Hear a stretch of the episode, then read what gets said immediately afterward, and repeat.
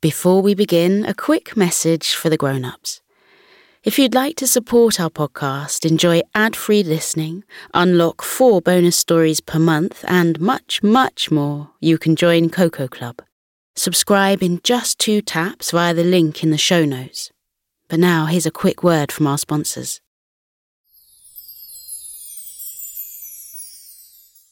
Hey, Abbe here. You can listen to this episode in full by joining the Koko Club today. You'll unlock the weekly Wednesday episode, enjoy ad free listening, and help support Koko sleep so we can keep making the show. Sign up on Apple Podcasts, or for all other podcast players, click the Supercast link in the show notes. Anyway, here's a preview of this very special episode.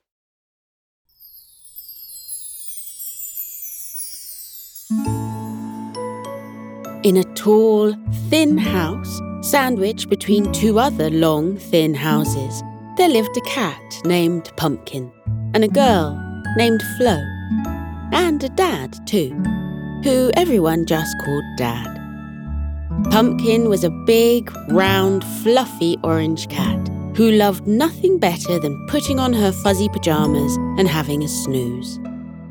Her owner, Flo, was always rudely waking her up to play.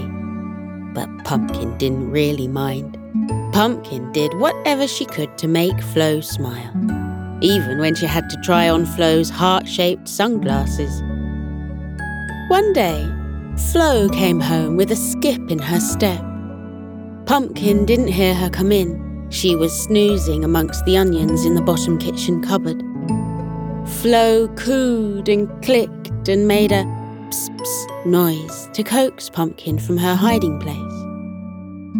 Waking from her catnap, Pumpkin stretched her arms, wiggled her tail, and click clacked into the lounge, where Flo was peeking under the sofas looking for her. Ah, there you are, said Flo, as Pumpkin wrapped herself around Flo's ankles. Pumpkin was purring non stop, as she always did when her favourite human came home. It was her favourite part of the day, after all. Flo scooped the happy cat up into her arms, which wasn't easy as Pumpkin was really rather large, and plopped down on the sofa, placing her on her knees. We're in for a treat, Flo told Pumpkin. My best friend Maisie has invited us for a sleepover. Pumpkin's jaw hung open. Her purring ceased.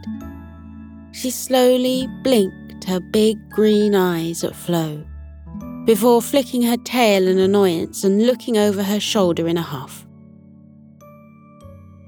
Flo quickly realized what was the matter and held Pumpkin up to her chin, tickling her ears. My best friend apart from you, Pumpkin. Pumpkin's purring resumed. The sleepover is tonight, Flo said, so we have to pack. Flo popped the cat down on the floor and raced into her bedroom. Pumpkin still sleepy from her afternoon nap, toddled gently through at her slow pace, stretching each long furry limb as she went. Listen to the full episode by joining the Koko Club.